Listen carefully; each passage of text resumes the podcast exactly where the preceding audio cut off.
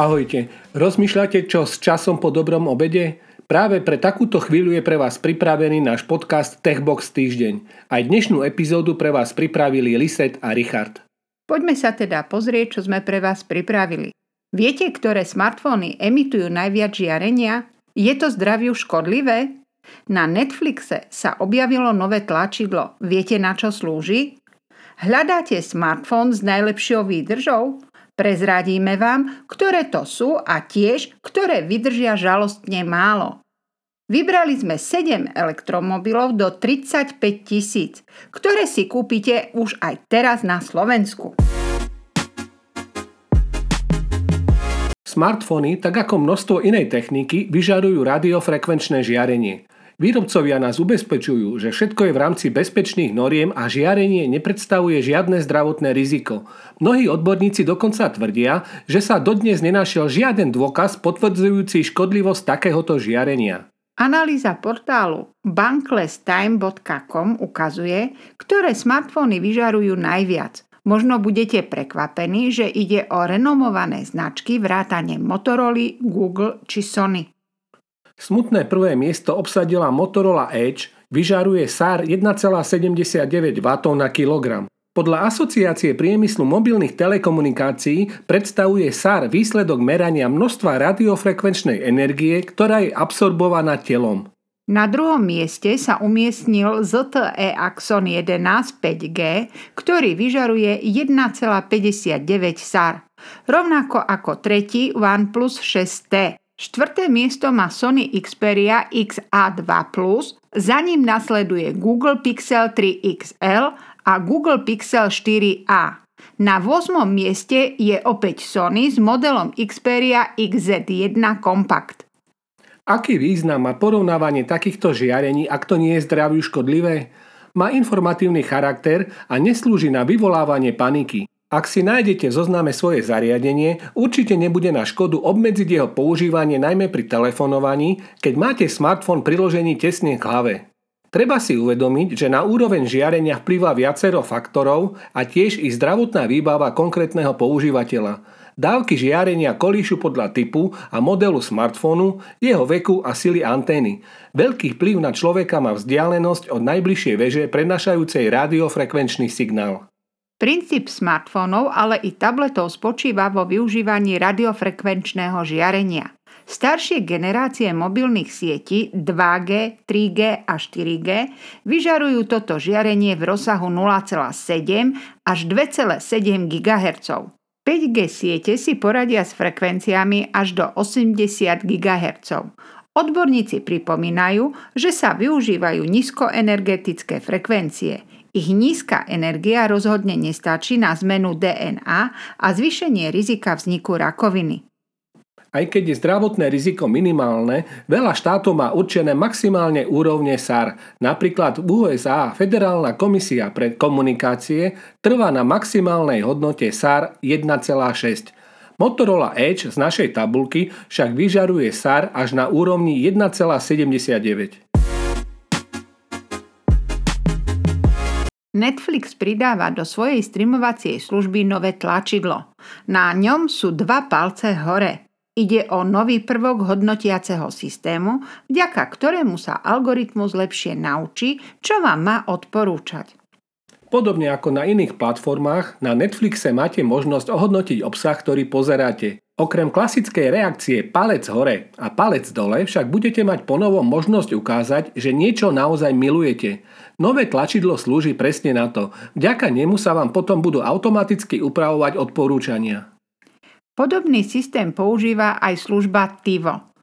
Tu je možné hodnotiť obsah až troma palcami hore alebo palcami dole – Netflix sa však vyjadril, že nemá v pláne urobiť podobné tlačidlo v prípade negatívneho hodnotenia.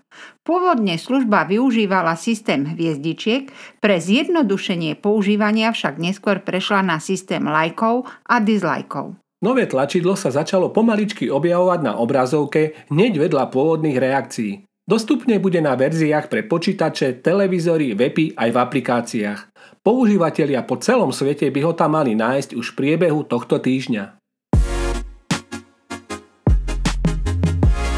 Jedným z hlavných kritérií, podľa čoho si moderný používateľ vyberá nový smartfón, je aj vydrž batérie.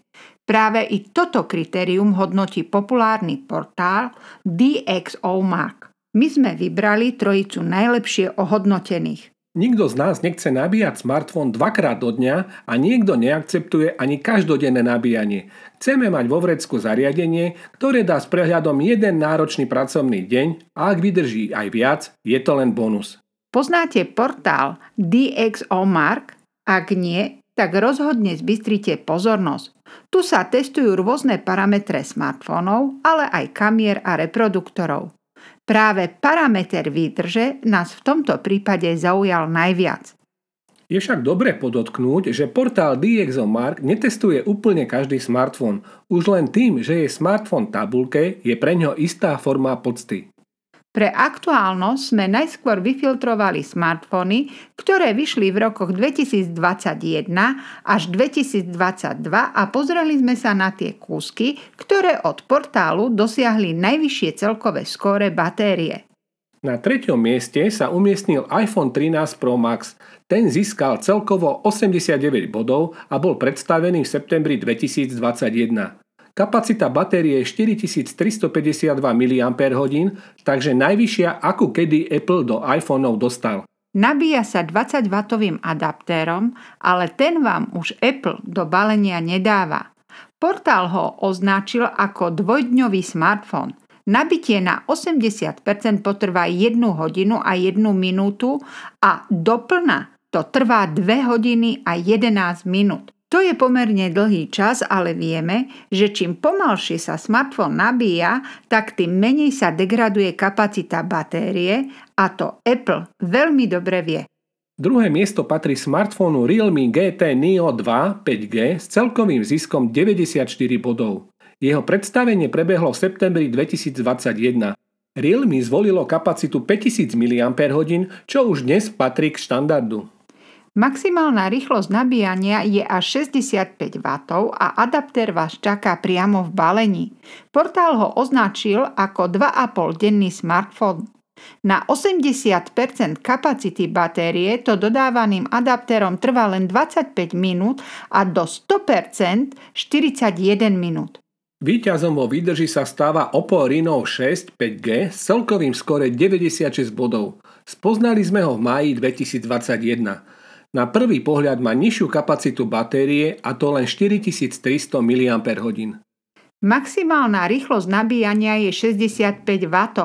Smartfón síce vydrží o 3 hodiny menej ako Realme, ale boduje najmä rýchlosťou nabíjania. Nižšia kapacita zapričinila to, že sa smartfón na 80% nabije len za 22 minút a na 100% len za 35 minút.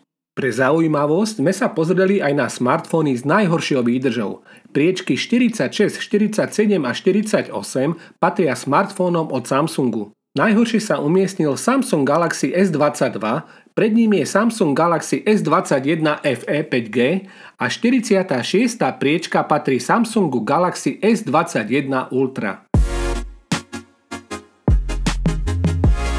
Kúpa nového auta v tejto dobe je náročná na financie, ale aj na čakacie doby. S rastom cien benzínu a nafty začína stúpať dopyt po elektromobiloch aj na Slovensku. Preto sme sa rozhodli vybrať 7 elektromobilov, ktoré sa dajú kúpiť do 35 tisíc. Ak premyšľate nad kúpou plne elektrického auta, najskôr je dobre zodpovedať si otázku, na aký účel chcete auto využívať. Keď často jazdíte dlhé trasy, elektromobil do 35 tisíc určite nebude ideálnym spoločníkom. V tejto cene je možné kúpiť dobré elektromobily ideálne na kratšie trasy. Predsa len sa tu ale zmestia aj také, pri ktorých by bolo možné uvažovať nad občasnými dlhšími jazdami. Ak hľadáte niečo do mesta, ale potrpíte si na spracovaní, siahnuť môžete po elektromobile Smart, ktorý je dostupný vo variante pre dvoch alebo štyroch ľudí.